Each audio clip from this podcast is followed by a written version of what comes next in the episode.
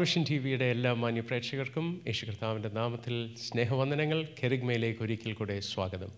ഇന്ന് നിങ്ങളുമായി എനിക്ക് പങ്കുവെക്കാൻ താല്പര്യമുള്ളത് കഴിഞ്ഞ ചില ആഴ്ചകളായി നമ്മൾ ചിന്തിച്ചു വരുന്ന അതേ വിഷയത്തോട് അനുബന്ധിച്ചാണ്. മർക്കോസിന്റെ സുവിശേഷം ഒൻപതാം അധ്യായത്തിന്റെ ഇരുപത്തിമൂന്നാം വാക്യമാണ് നമ്മൾ ഒരുമിച്ച് വായിക്കുന്നത്.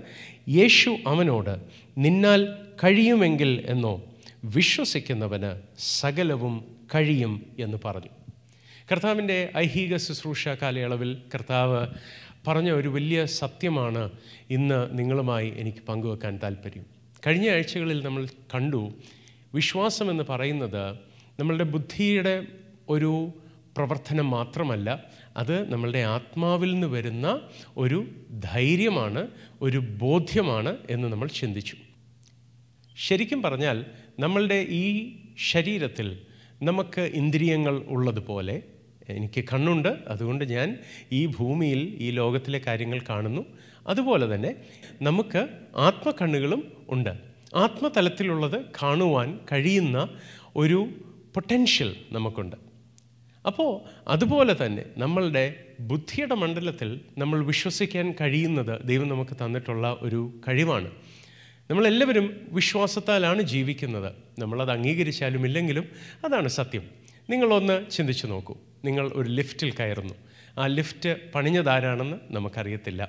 ആ ലിഫ്റ്റ് കമ്പനിയുടെ ഉടമയെ നമ്മൾക്കറിയത്തില്ല. അയാളുടെ എത്തിക്സ് നമുക്കറിയത്തില്ല.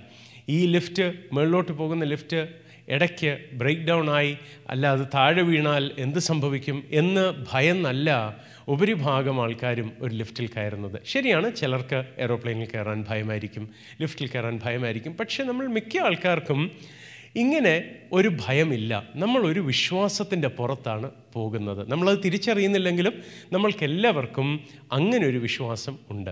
എന്നാൽ നമ്മൾ ആത്മതലത്തിൽ ദൈവത്തിന്റെ ആത്മാവ് നമുക്ക് തരുന്നൊരു ബോധ്യമായ നമ്മളുടെ ആത്മാവിൽ നിന്ന് വരുന്ന ഒരു ഉറപ്പിന്റെ കാര്യമാണ് നമ്മൾ കഴിഞ്ഞ ദിവസങ്ങളിൽ ചിന്തിക്കുകയുണ്ടായത്. അപ്പോൾ അന്ന് ഞാൻ നിങ്ങളോട് ഷെയർ ചെയ്തപ്പോൾ പറഞ്ഞു നമ്മൾ ചിന്തിച്ചു കൂട്ടുന്ന ഒരു ചിന്തയിലുപരി നമ്മളുടെ ആത്മാവിൽ നിന്ന് ഉയരുന്ന ഒരു ധൈര്യം എഴുന്നേൽക്കുമ്പോൾ എബ്രായർക്ക് എഴുതിയ ലേഖനം പതിനൊന്നാം അധ്യായം അതിന്റെ ഒന്നാം വാക്യം പറയുന്നത് പോലെ അത് ദൈവത്തിൽ നിന്ന് നമ്മൾ പ്രാർത്ഥിക്കുന്ന വിഷയത്തോടുള്ള ബന്ധത്തിലുള്ള ഒരു ടൈറ്റിൽ ഡീഡാണ് ദൈവം നമുക്ക് തരുന്ന ഒരു ഉറപ്പാണ് ഒരു ആധാരം പോലെയാണ് നമുക്ക് ദൈവത്തിൽ നിന്ന് ഒരു വിശ്വാസം ഒരു ധൈര്യം എഴുന്നേൽക്കുന്നത്.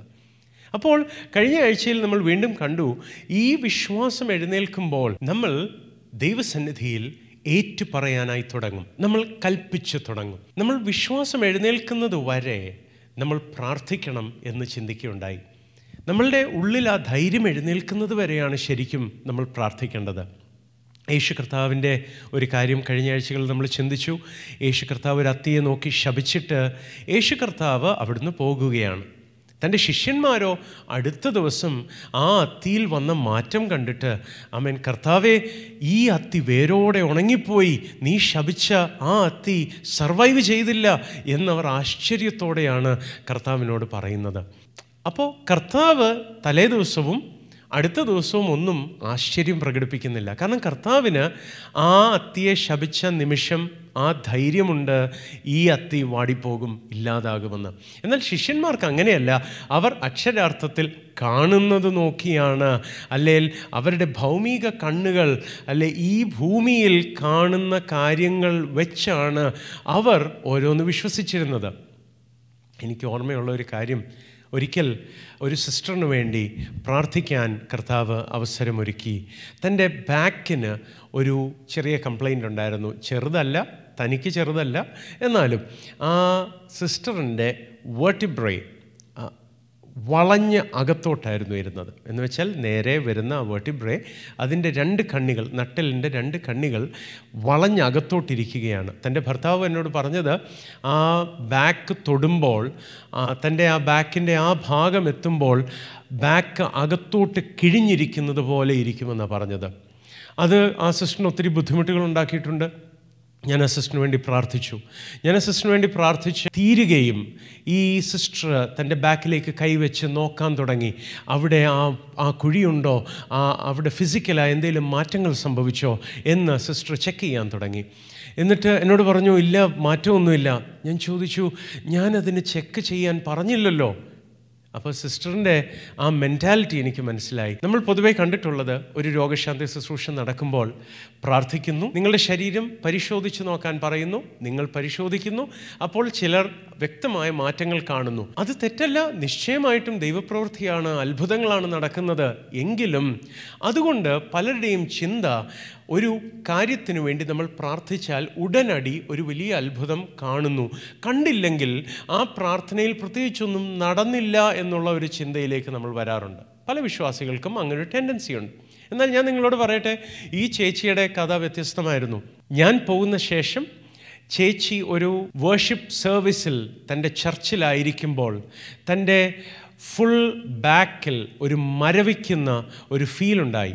ആ സെൻസേഷൻ കുറേ നേരം നിന്ന ശേഷം താൻ തിരിച്ച് വന്നപ്പോൾ താൻ നോക്കി തന്റെ ബാക്ക് കംപ്ലീറ്റായും സൗഖ്യമായിരുന്നു. ആ കുഴിഞ്ഞിരുന്ന സ്ഥലം നികന്നിരുന്നു. സഹോദരങ്ങളെ ആ മടങ്ങിയിരുന്ന അകത്തോട്ട് തള്ളിയിരുന്ന ആ രണ്ട് വേർട്ടിബ്രെ അത്ഭുതകരമായി സൗഖ്യമായി. പക്ഷേ ഞാൻ പ്രാർത്ഥിച്ച ആ നിമിഷം ആ ചേച്ചി ഒന്നും തന്നെ കാണുകയുണ്ടായില്ല. തന്റെ ശരീരത്തിൽ ഒന്നും തനിക്ക് ഫീൽ ചെയ്യാൻ കഴിഞ്ഞില്ല. പക്ഷേ പ്രാർത്ഥിച്ചപ്പോൾ എന്റെ ഉള്ളിൽ ഒരു ധൈര്യം എഴുന്നേറ്റിരുന്നു സഹോദരങ്ങളെ. യേശു അത്തിയെ നോക്കി ശപിച്ചപ്പോൾ യേശു അത്തിയെ നോക്കിയിട്ട് അയ്യോ ഇതിന്റെ ഒരു ഇല പോലും വാടിയില്ലല്ലോ എന്നോർത്ത് നിരാശപ്പെടുകയല്ല ചെയ്തത്. തന്റെ ആത്മാവ് തന്നോട് പറയുന്ന ആമൻ ആത്മാവിൽ നിന്ന് വരുന്ന കോൺഫിഡൻസിൽ യേശു വിശ്വസിച്ചിരുന്നു.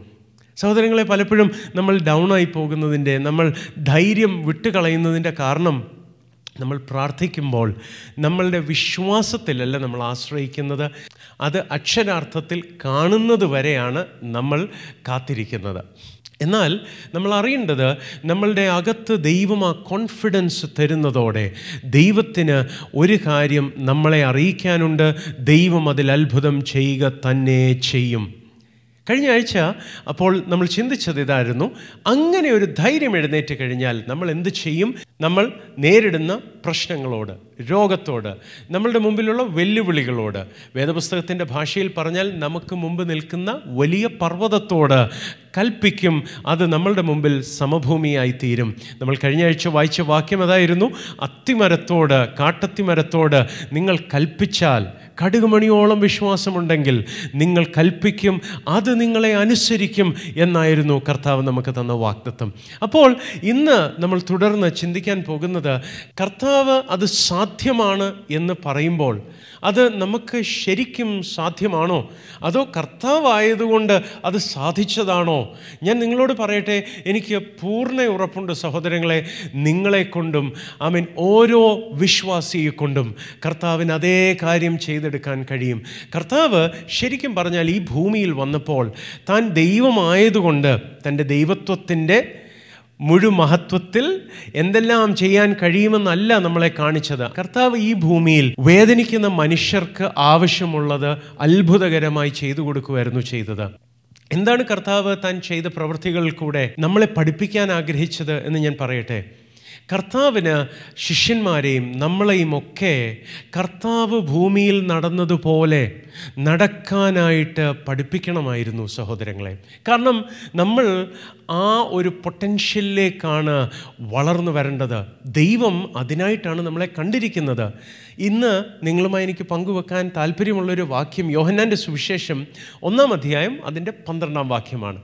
യോഹന്നാൻ ഒന്നിന്റെ പന്ത്രണ്ട് പറയുന്നത് എങ്ങനെയാണ് തന്നെ കൈക്കൊണ്ട് തന്റെ നാമത്തിൽ വിശ്വസിക്കുന്ന ഏവർക്കും അവൻ ദൈവമക്കളാകുവാൻ അധികാരം കൊടുത്തിരിക്കുന്നു. ശ്രദ്ധിച്ചേ ദൈവത്തിന്റെ മക്കളാകുവാനാണ് യേശു നമ്മൾക്ക് അധികാരം തന്നിരിക്കുന്നത്. തിരുവഴുത്തുകളിൽ ഉടനീളം നമ്മൾ കാണുന്നത് ദൈവം മനുഷ്യരെ രക്ഷിക്കുന്നത് തന്റെ പുത്രന്റെ സ്വരൂപത്തിലേക്ക് അവർ ആയിത്തീരാൻ വേണ്ടിയിട്ടാണ്.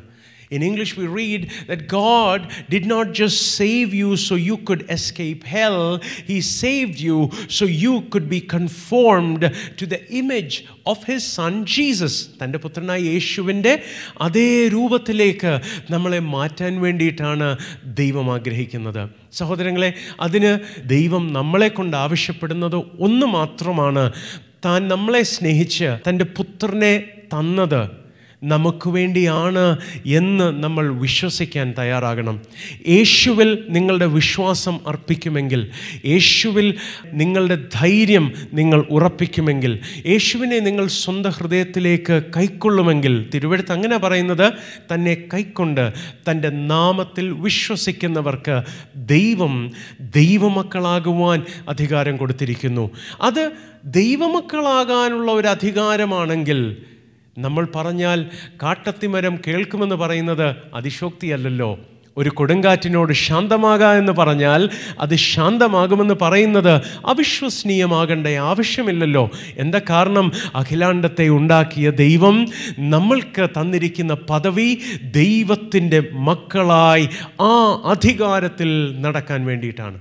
ഹലോ ലൂയ അതുകൊണ്ട് ഇവിടെ യേശു പറയുന്ന വാക്കിതാണ് ദൈവപുത്രനായി യേശു ഭൂമിയിൽ വന്നപ്പോൾ യേശു പറയുന്ന വാക്കാണ് ഇരുപത്തിമൂന്നാം വാക്യത്തിൽ വിശ്വസിക്കുന്നവന് സകലവും കഴിയും. ശ്രദ്ധിച്ച് യേശു പറഞ്ഞത് എനിക്ക് സകലവും കഴിയുമെന്നല്ല ദൈവപുത്രന് സകലവും കഴിയുമെന്നല്ല ദൈവത്തിന് സകലവും കഴിയുമെന്നുമല്ല അതൊക്കെ ദൈവത്തിന് കഴിയുമെന്ന് നമുക്ക് എല്ലാവർക്കും അറിയാം.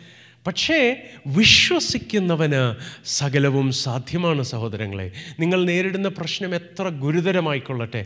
നിങ്ങൾക്ക് അതിന്റെ ശാസ്ത്രത്തെപ്പറ്റി ബോധ്യമുണ്ടാകും. നിങ്ങൾക്ക് അതിന്റെ ടെക്നിക്കാലിറ്റീസ് അറിയാം. അതിന്റെ പ്രശ്നങ്ങളെ നിങ്ങൾക്കറിയാം. ഒരു ഡയബറ്റീസ് ഉള്ള ഒരാളാകാം. തനിക്കറിയാം തനിക്ക് ഇൻസുലിൻ റെസിസ്റ്റൻസ് ഉണ്ട്. അല്ലെങ്കിൽ തന്റെ ഡയബറ്റീസ് ഇങ്ങനെയാണ്. അല്ലെങ്കിൽ ഒരു ഹാർട്ട് ഡിസീസ് ഒരു ഹൃദ്രോഗിക്ക് അറിയാം ഇന്ന ഇന്ന രീതിയിലാണ് ഡോക്ടർ എന്നോട് പറഞ്ഞു തന്നിട്ടുള്ളത്. ഇന്നതിന്നതാണ് എന്റെ പ്രശ്നമെന്ന് ആ വ്യക്തി ചിന്തിക്കുന്നു. അത് ശരിയാണ്. അത് ശാസ്ത്രീയമായി ശരിയായ കാര്യമാണ്. പക്ഷേ സഹോദരങ്ങളെ ഞാൻ പറയട്ടെ ശാസ്ത്രത്തിന് മുകളിൽ നിങ്ങൾക്ക് വേണ്ടി പുതിയ കാര്യങ്ങൾ ചെയ്യുവാൻ പുതിയ കാര്യങ്ങളെ സൃഷ്ടിച്ചാക്കുവാൻ കഴിയുന്ന ഒരു തലം നിങ്ങൾക്കായി യേശു ക്രിസ്തുവിൽ ദൈവം തുറന്നു തരികയാണ്. ദൈവം പറയുന്നത് നിങ്ങൾ യേശുവിനെ കൈക്കൊണ്ട് അവന്റെ നാമത്തിൽ വിശ്വസിക്കുമെങ്കിൽ നിങ്ങൾക്ക് ദൈവമക്കളുടെ ജീവിതം ജീവിക്കാൻ ദൈവം അധികാരം തരുമെന്ന്. ഹലലൂയ അതുകൊണ്ട് നമ്മൾ അറിയേണ്ട കാര്യം ദൈവം നമ്മളുടെ കരച്ചിൽ കണ്ടിട്ട് അല്ലെങ്കിൽ നമ്മളുടെ ആരാധന കണ്ടിട്ട് അല്ലെങ്കിൽ നമ്മളുടെ പ്രവൃത്തി നമ്മൾ ഒത്തിരി ശ്രമിക്കുന്നത് കണ്ടിട്ട് പ്രതികരിക്കുമെന്നല്ല വചനം പറയുന്നത്. പ്രത്യുത നമ്മൾ വിശ്വസിച്ചാൽ ദൈവം പ്രതികരിക്കും ദൈവത്തിനതിന് പ്രസാദമാണ് എന്നാണ് നമ്മൾ വായിക്കുന്നത്. എന്താണ് അതിന്റെ കാര്യം? ഞാൻ നിങ്ങളോട് പറയട്ടെ സഹോദരങ്ങളെ ദൈവം ഇന്ന് വെച്ചേക്കുന്ന ഒരു നിബന്ധന ഒരൊറ്റ നിബന്ധന ഇതാണ്. നമ്മൾ നമ്മളുടെ പ്രവൃത്തി കൊണ്ടല്ല. നമ്മൾ ശ്രമിച്ചു നമ്മൾ പരാജയപ്പെട്ടു. ഇതൊക്കെ നമ്മൾക്ക് സാധാരണയാണ്. നമ്മൾ യേശു ക്രിസ്തുവിൽ വിശ്വസിക്കണമെന്നും തന്റെ നാമത്തിൽ വിശ്വസിക്കുന്നതിനാൽ ദൈവപ്രവൃത്തി നമ്മളിലും നമ്മളിലൂടെയും വെളിപ്പെടണമെന്നാണ് ദൈവം ആഗ്രഹിക്കുന്നത്. ഞാൻ നിങ്ങളോട് പറയട്ടെ ദൈവം മനുഷ്യന് നീതീകരിക്കപ്പെടുവാനും അതേ മാർഗമാണ് വെച്ചിരിക്കുന്നത്. ദൈവത്തിന്റെ മുമ്പാകെ എല്ലാ മനുഷ്യരും പാപികളാണ്.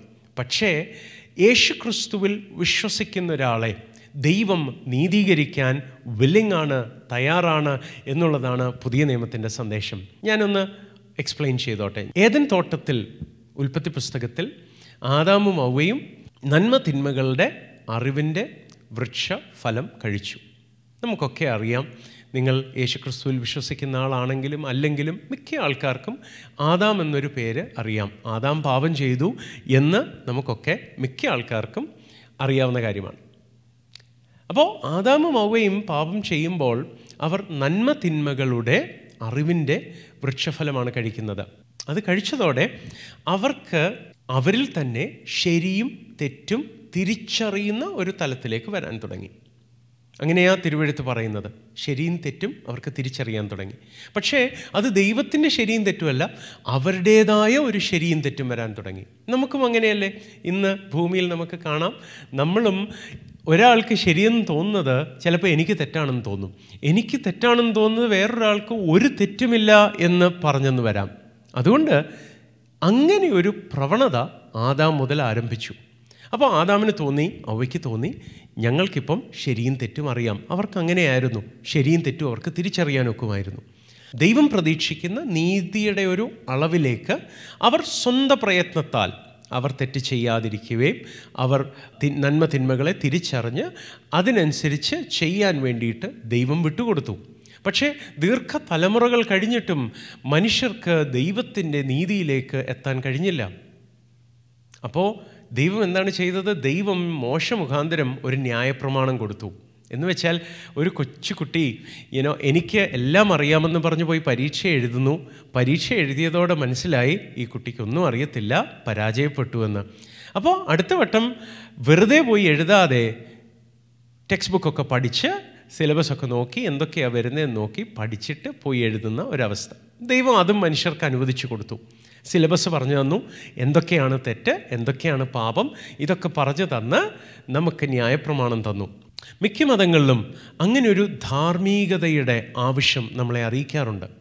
എന്നാൽ അങ്ങനെ ഒരു ലോ ദൈവം തന്നിട്ട് അങ്ങനെ ഒരു പ്രമാണം ദൈവം തന്നിട്ടും മനുഷ്യരെ കൊണ്ട് ജയിക്കാൻ കഴിഞ്ഞില്ല. മനുഷ്യരെല്ലാം പരാജയപ്പെട്ടുകൊണ്ടേയിരുന്നു.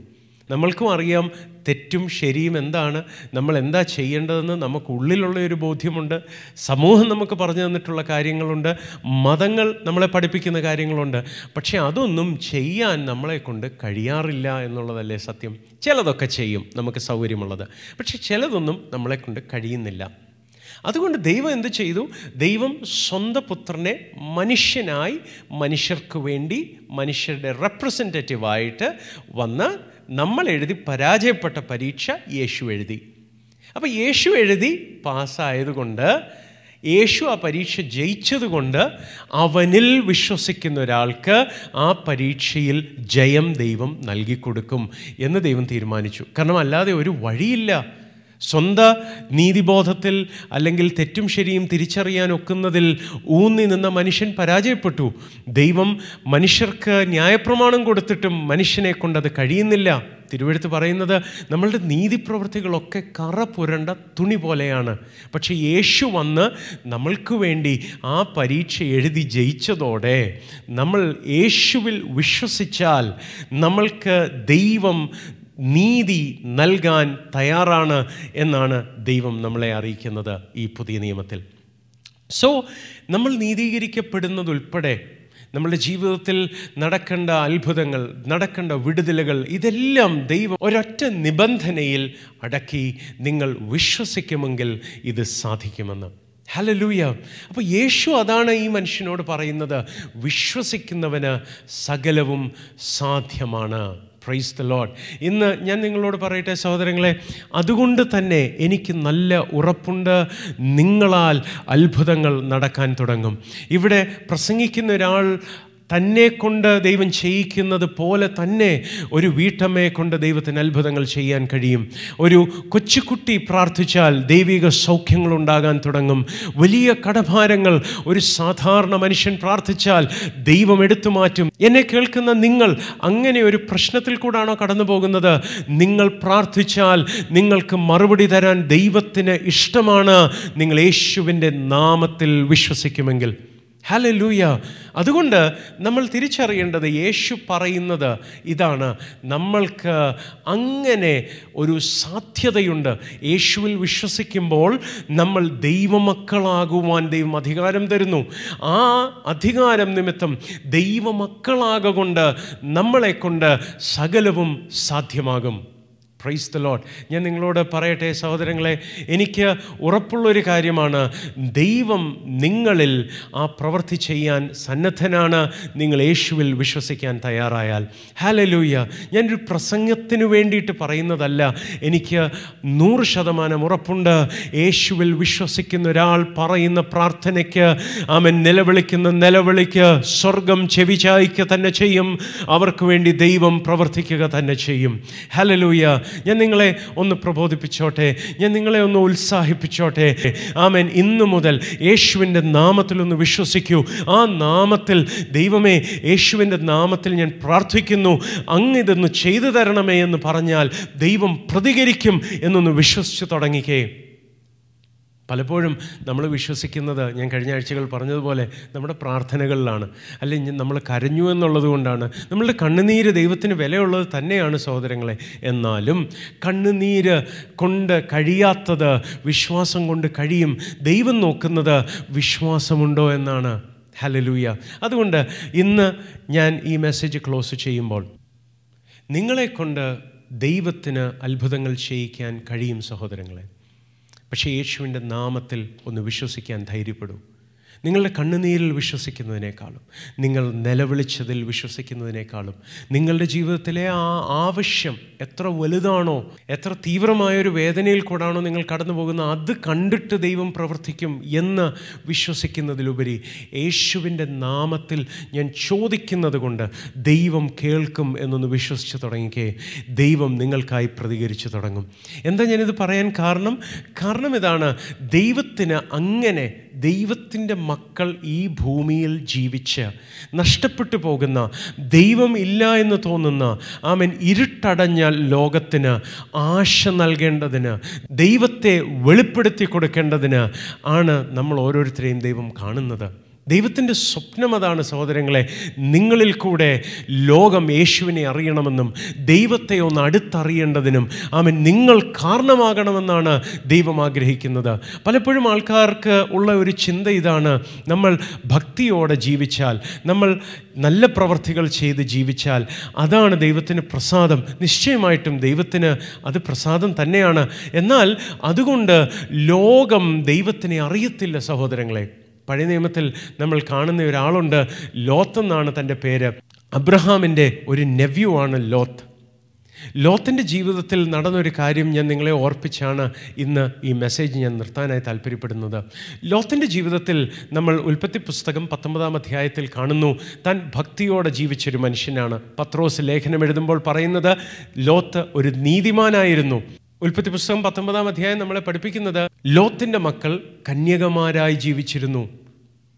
എന്നാൽ ഈ ലോത്തിന്റെ ജീവിതത്തിൽ നീതിയുണ്ടെങ്കിലും തൻ ഭക്തിയോടെ ജീവിച്ചിരുന്നെങ്കിലും തന്റെ മുഴു കുടുംബവും ദൈവത്തെ വിളിച്ച് വിശുദ്ധിയോടെ ജീവിച്ചിരുന്നെങ്കിലും താൻ പാർത്തിരുന്ന പട്ടണത്തെ രൂപാന്തരപ്പെടുത്തുവാൻ ലോത്തിനെ കൊണ്ട് സാധിച്ചില്ല.